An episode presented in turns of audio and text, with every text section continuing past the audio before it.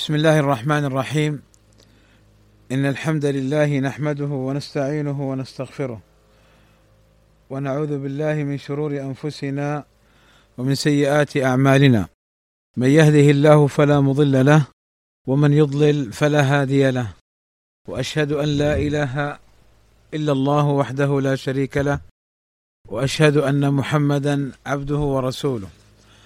ألا وإن أصدق الكلام كلام الله وخير الهدى هدى محمد وشر الأمور محدثاتها وكل محدثة بدعة وكل بدعة ضلالة وكل ضلالة في النار.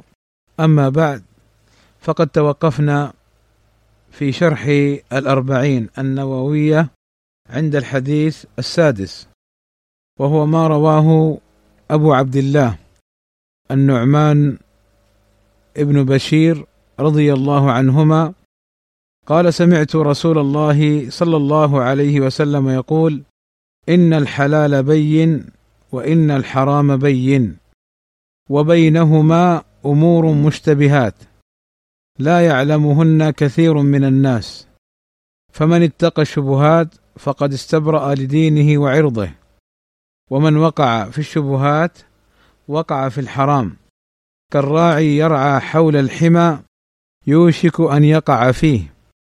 ألا وإن لكل ملك حمى ألا وإن حمى الله محارمه. ألا وإن في الجسد مضغة. إذا صلحت صلح الجسد كله. وإذا فسدت فسد الجسد كله. ألا وهي القلب. رواه البخاري ومسلم. هذا الحديث من الأحاديث التي عليها مدار الإسلام. ومدار الفقه الإسلامي كما مر معنا عند حديث إنما الأعمال بالنيات وهو حديث عظيم وأصل في الأحكام وأصل في باب الورع. فقوله صلى الله عليه وسلم إن الحلال بين وإن الحرام بين وبينهما أمور مشتبهات. بين أي واضح ظاهر لا إشكال فيه. فلا إشكال مثلا في حل التمر والبر ولا إشكال في حل اللباس التي لم يحرمها الشرع والحرام بين أي واضح لا إشكال فيه. فلا إشكال في تحريم الزنا وشرب الخمر والسرقة والغناء وبينهما أي بين الحلال والحرام أمور مشتبهات. أي أمور لا يعلم هل هي حلال فتفعل أم حرام فتترك فهي تشتبه إما من الشبه بمعنى أنها قد تشبه الحلال أو تشبه الحرام وإما من اللبس وإما من اللبس والاشتباه لعدم التمييز بينها. فالنبي صلى الله عليه وسلم في هذا الحديث قسم الأحكام إلى ثلاثة أقسام. الأول حلال بين ظاهر واضح. والثاني حرام بين ظاهر واضح في كونه حراما. والثالث مشتبه لا يعرف هل هو حلال أم حرام. فأما الحلال فيفعل وأما الحرام فيترك وأما المشتبه فهذا هو الذي سيأتي بيان ما يتعلق به.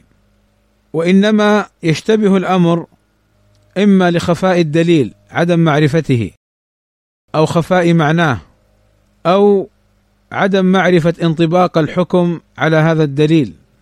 فأحيانا لا يعلم العالم هل الحديث هذا صح أو لم يصح ولا يعلم هل يدل الحديث على هذا الحكم أو لا يدل. فهنا يقع الاشتباه ويقع الإشكال ومع كونها مشتبهة إلا أن من رحمة الله عز وجل ليست مشتبهة على كل الناس. لذلك قال النبي صلى الله عليه وسلم لا يعلمهن كثير من الناس. فكثير من الناس يشتبه عليهم الحكم. وهذا يفهم منه أنه يوجد من أهل العلم من يظهر له الحكم ويستطيع التوصل إلى الحكم فلا يشتبه عليه. فيعرف حكم هذه المسألة. هل هو حرام أم حلال؟ وبينهما أمور مشتبهات. وبينهما أمور مشتبهات لا يعلمهن كثير من الناس. وهذه فيها فائدة عظيمة لنا أن الأحكام التي تحتاج إلى اجتهاد وفقه دقيق واستنباط وتحتاج إلى نظر واستدلال لا يرجع فيها لكل أحد وإنما يرجع فيها لأهلها المختصين بها. فمن الخطأ أن نظن أن كل عالم يفتي في كل مسألة. فهنا النبي صلى الله عليه وسلم يقول لا يعلمهن كثير من الناس. ما العمل وما المخرج المخرج هو قوله عليه الصلاة والسلام عند الاشتباه وعند عدم المعرفة أن يتقيها الإنسان أن يتقي هذه الشبهات. بقوله فمن اتقى الشبهات فقد استبرأ لدينه وعرضه. أي فمن تجنبها ولم يقع فيها فقد استبرأ. استبرأ أي طلب البراءة لدينه فيما بينه وبين الله عز وجل وعرضه فيما بينه وبين الناس. فلا يتكلمون فيه فلا يتكلمون فيه ولا يأخذونه بما فعل. فمن اتقى الشبهات المسائل التي اشتبهت وحصل فيها اللبس حصلت له البراءة لدينه وعرضه. قال ومن وقع في الشبهات وقع في الحرام. أي المعنى ومن وقع في الشبهات وقع في الحرام. قال العلماء هذه الجملة تحتمل أحد معنيين. الأول أن الوقوع في الشبهات سبب وطريق للوقوع في المحرمات.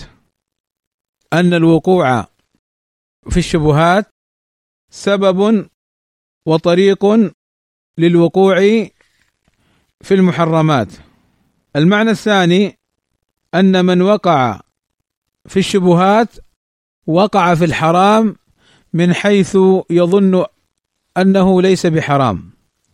فهذا معنى قوله عليه الصلاة والسلام ومن وقع في الشبهات أي ارتكبها وفعلها. وقع في الحرام أحد معنيين إما بمعنى قارب وأوشك أن يقع في الحرام وإما بمعنى أنه وقع في الحرام وإما بمعنى أنه وقع في الحرام. ثم ضرب النبي صلى الله عليه وسلم مثالا يبين حال الشبهات وحال من يقع فيها ومن يجتنبها. بالراعي الذي يرعى الغنم. يرعى الغنم حول حمى ملك وحمى الملك المكان المحمي الذي يمنع الملك الناس من الدخول فيه. فالراعي الذي يرعى حول حمى الملك يرعى معه الغنم لا يأمن أن تهرب أو أن تخرج إحدى هذه الغنمات إلى ذلك الحمى فتدخله. ولذلك قال النبي صلى الله عليه وسلم كالراعي يرعى حول الحمى يوشك أن يقرب ويكاد أن يقع فيه. كيف يقع فيه؟ بأن لا ينتبه لإحدى هذه الدواب فتدخل في أرض وحمى الملك فيحل أو يستحق العقوبة. فاذا الملك قد يتخذ مكانا يجعله له خاصا به فيسمى حمى الملك. وفي هذا الحديث دلالة على أن المرء لا يأمن نفسه عند الشبهات. أن تسلم من الوقوع في المحرمات. كذلك الأمور المشتبهة إذا قرب منها العبد يصعب عليه أن يمنع نفسه منها. قال صلى الله عليه وسلم كالراعي يرعى حول الحمى يوشك أن يقع فيه. ألا وإن لكل ملك حمى. كما جرت به عادة الملوك أن تكون لهم محميات لا يدخلها أي أحد من الناس. ألا وإن حمى الله محارمه أي أن الله عز وجل منع من الوقوع في المحرمات. فحمى الله الأمور المحرمة حرمها على العباد أن يقعوا فيها. فالأمور المحرمة وما يقرب منها على العبد أن يبتعد عنها وأن يجتنبها حتى لا يقع فيها.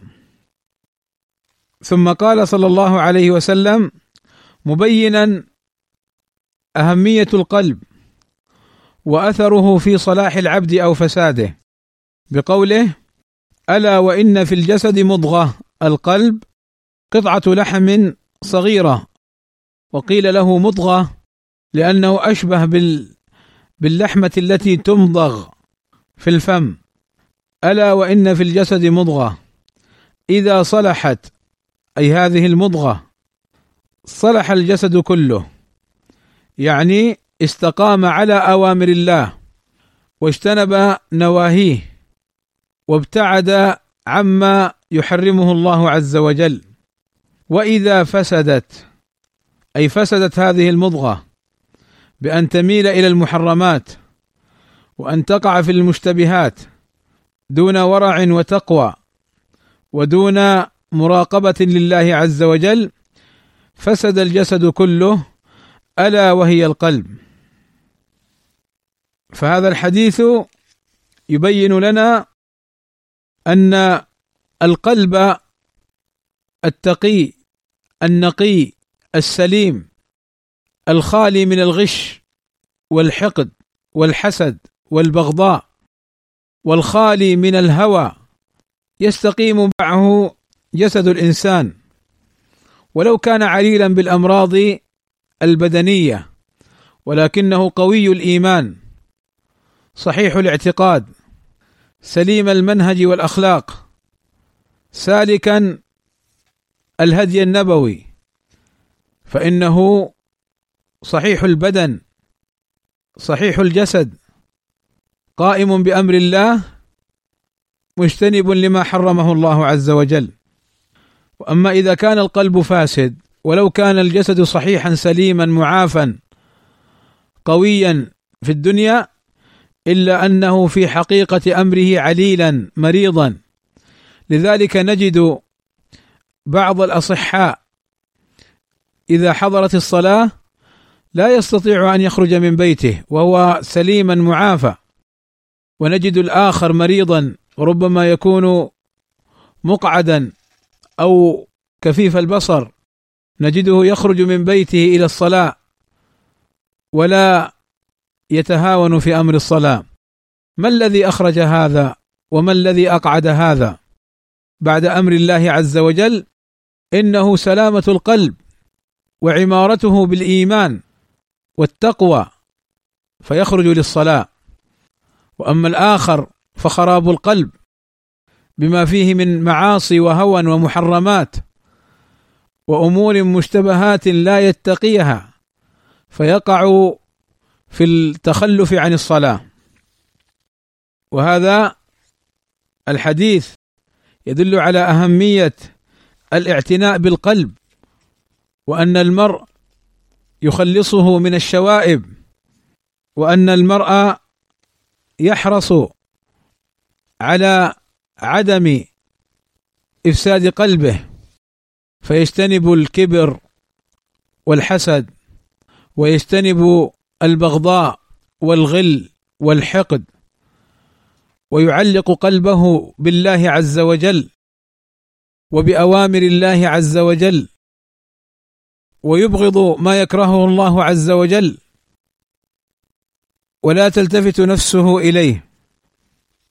ذكر العلماء رحمهم الله تعالى أن سبب الاشتباه في الأحكام قلة العلم وقلة الفهم وعدم التدبر وسوء القصد. فيحصل للإنسان الاشتباه فيظن الحرام حلالا أو الحلال حراما. فإن قيل ما الحكمة في وقوع الأمور المشتبهة؟ لماذا لم تكن الأحكام كلها بينة ظاهرة؟ فالجواب السبب في ذلك الابتلاء والاختبار. وليتميز الصادق من غيره. فالمؤمن الصادق يميل للحق ويذهب إليه ويبتعد عن الحرام. وأما من في قلبه هوى وفساد فإنه يتخذ الأمور المشتبهة سبيلا للوقوع في الحرام وعذرا له في الوقوع في الحرام بسبب سوء القصد أو قلة الفهم أو التقصير في التدبر. فهذا باب عظيم. ولذلك كما في الحديث كالراعي يرعى حول الحمى. يوشك أن يقع فيها. ألا وإن لكل ملك حمى؟ ألا وإن حمى الله محارمه. فهذا كما سبق من باب الابتلاء والاختبار. ولذلك كان السلف يتركون أحيانا بعض الأمور المشتبهة مما لا بأس بها خوفا من الوقوع مما فيه بأس.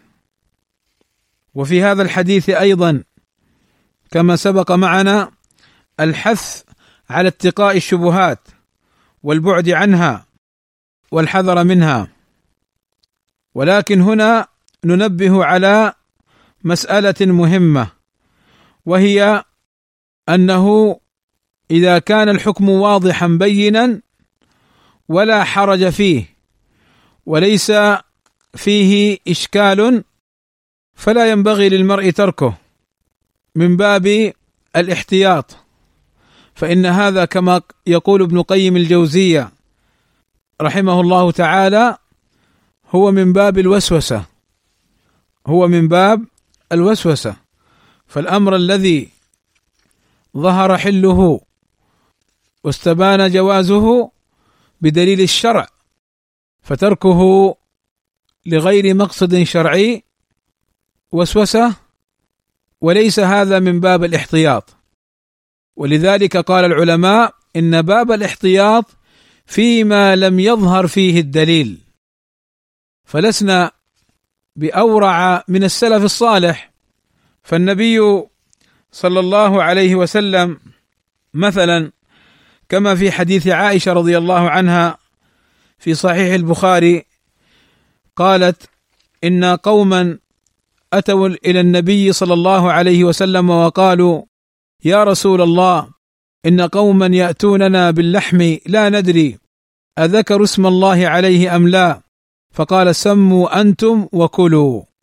فقال سموا أنتم وكلوا. فهنا هل يترك أكل هذا اللحم؟ لأنه يخشى عليه أنه لم يذكر اسم الله عليه؟ الجواب لا. لماذا؟ لأنه قال لنا النبي صلى الله عليه وسلم سموا أنتم وكلوا. وفي هذا الحديث أيضا من الفوائد حسن تعليم النبي صلى الله عليه وسلم وذلك بضرب الأمثال المحسوسة لتتبين بها المعاني المعقولة كما يقول الشيخ العثيمين رحمه الله تعالى حيث قال وهذه هي طريقة القرآن الكريم قال الله تعالى وتلك الأمثال نضربها للناس وما يعقلها إلا العالمون فمن حسن التعليم أن المعلم يقرب الأشياء المعقولة بالأشياء المحسوسة لقوله صلى الله عليه وسلم كالراعي يرعى حول الحمى يوشك أن يقع فيه. وأيضا من فوائد هذا الحديث أن كل سبب ووسيلة توصل إلى أمر محرم فإنه يجب أن يبتعد عنها العبد وأن لا يقع فيها لئلا يقع في الحرام لئلا يقع في الحرام. وهذه قاعدة عظيمة. وهي قاعدة سد الذرائع. لئلا يتوصل بهذه السبل أو الطرق أو بهذه الأمور إلى الوقوع في الحرام. أيضا في هذا الحديث من الفوائد أن المدار في الصلاح والفساد على القلب على صلاح القلب. فعلى العبد أن يطهر قلبه من الشرك والمعاصي والكبائر والذنوب. وهنا لابد أن أقف وقفة سريعة وهي مهمة جدا. ليس معنى الحديث كما يقوله بعض الناس أنا أهم شيء قلبي سليم ما دام قلبي سليم خلاص.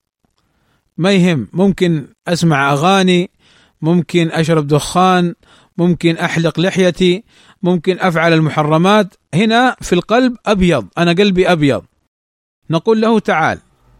وانظر إلى قول النبي صلى الله عليه وسلم. ألا وإن في القلب مضغة. إذا صلحت صلح الجسد كله. يعني إن صلاح القلب له أثر في صلاح الجسد. وله أثر في صلاح الأعمال. فإذا كان قلبك أبيض وعملك أسود أو غير أبيض فكيف تقول أنا قلبي أبيض؟ لأنه لو كان قلبك أبيض صادق سليما لصلحت الأعمال لصلحت الأعمال. ولكن هذه الأعمال السيئة دليل على وجود فساد في القلب. لا يعني التكفير هذا وإنما يعني أن هذا القلب وقع فيه فساد بوقوعه في الحرام. أيضا قول النبي صلى الله عليه وسلم إن الله لا ينظر إلى أجسادكم ولا إلى صوركم ولكن ينظر إلى قلوبكم. هذا الحديث معناه كهذا الحديث. أن القلب إذا كان صالحا صلحت الأعمال وإذا كان فيه فسادا تأثرت الأعمال.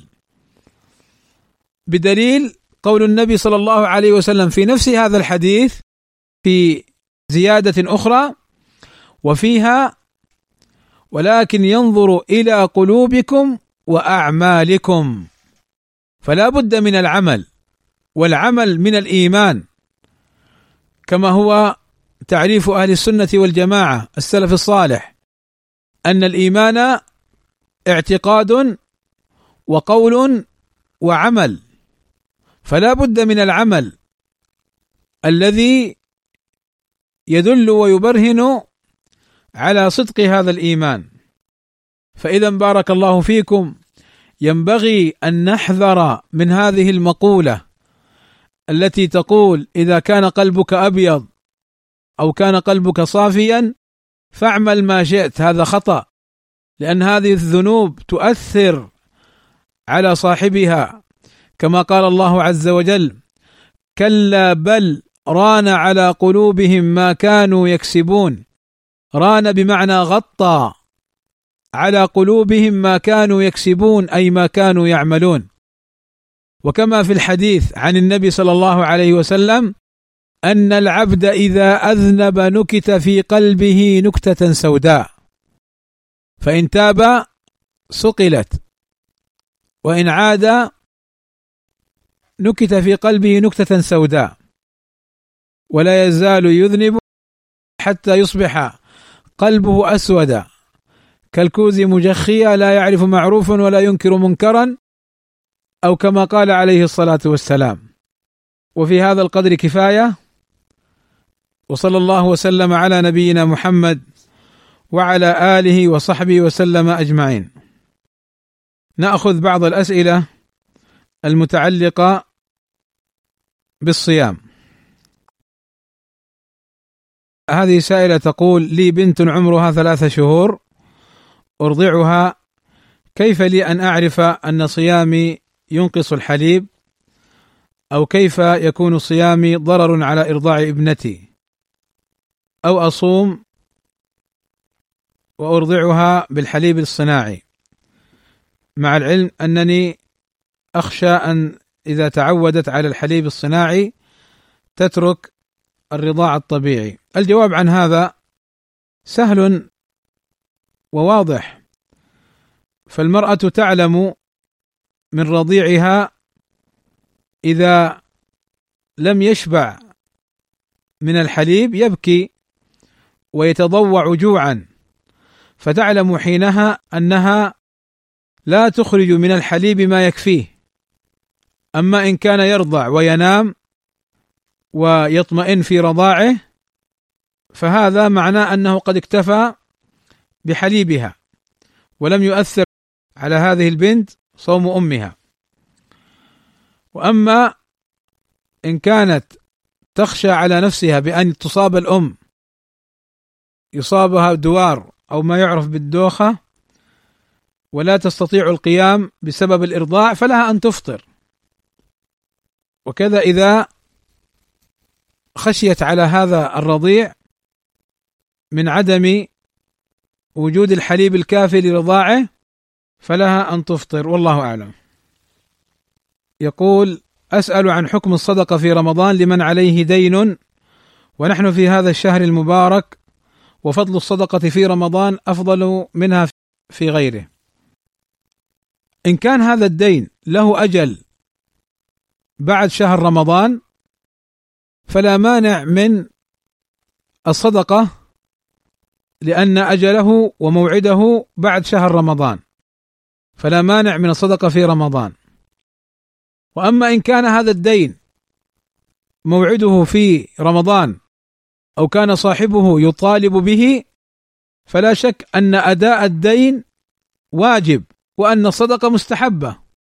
فتقديم الواجب أولى من فعل الأمر المستحب.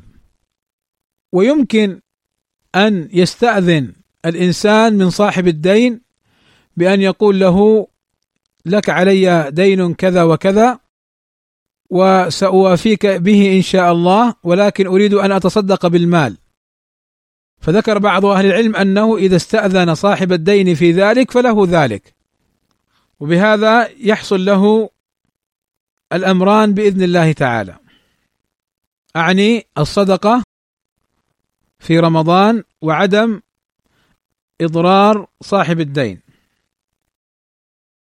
هذه تسأل عن القضاء من رمضان الماضي ثم حصلت لها أمور منعتها من القضاء يعني هي أفطرت في رمضان العام الماضي عدة أيام ثم حصلت لها أمور من مرض وحمل ونفاس حتى دخل عليها رمضان هذا فما حكمها؟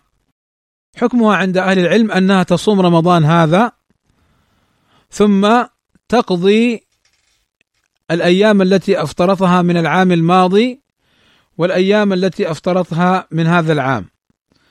ولا شيء عليها لا يلزمها الإطعام عند أهل العلم ما دامت معذورة. هذه تسأل أنها تسكن في دولة دولة علمانية لا تحكم شريعة الله عز وجل وأنهم قد صاموا بإعلان الصيام في الدول المجاورة لهم فهل يصح صيامنا؟ الجواب نعم. الجواب نعم يصح الصيام مع صيام الدول المجاورة لأنها تأخذ نفس الحكم عند أهل العلم. هذا سائل يسأل حول الفطر في بعض الدول التي تؤخر الأذان. هذا سائل يسأل عن الفطر في بعض الدول التي تؤخر أذان المغرب بحيث تغرب الشمس ولا يؤذن المؤذن إلا بعد ربع ساعة. فالجواب عند أهل العلم كالتالي إن ثبت يقينا أنهم يؤخرون الأذان عن وقته مدة إن ثبت يقينا أنهم يؤخرون الأذان عن وقته مدة ورأى الصائم غروب الشمس وتحقق ذلك فله أن يفطر. ولكن هذا كما سبق عند أهل العلم لمن تيقن ذلك. ولكن من كان في بلد إسلامية ويشك هل اخروا أو ما اخروا فهذا يفطر بفطرهم ولا يحكم بنفسه أو يحكم بقول بعض من حوله أن الأذان يؤخر أو يقدم فإن الأصل أن المسلم يفطر مع إخوانه ويصوم مع إخوانه فما دام أنه غير متيقن فيعمل بالأصل هذا لأننا نجد اضطرابات في بعض الدول الإسلامية عند بعض الشباب فبعضهم يزعم أن الأذان يؤخر وبعضهم يزعم أن الأذان على الوقت وبعضهم يزعم غير ذلك. فنقول لهؤلاء الإخوة جميعا إذا كنتم غير متيقنين فالأصل أن تعملوا بما هو معمول عندكم. والأصل أن الحاكم الشرعي هو الذي يحدد وقت الإفطار ووقت الصيام على حسب رؤية الفجر وغروب الشمس. وهذا من مهماته التي يقوم بها عن طريق من يوكل إليه الأمر في ذلك. فلندع الفوضى ولندع التدخلات في مثل هذه الأمور لولاة الأمر. وأما من كان مثلا في الصحراء وبعيدا عن المدينة ورأى غروب الشمس بعينه فهذا كما يقول الألباني وغيره من أهل العلم فله أن يفطر. هذا وصلى الله وسلم على نبينا محمد وعلى آله وصحبه أجمعين.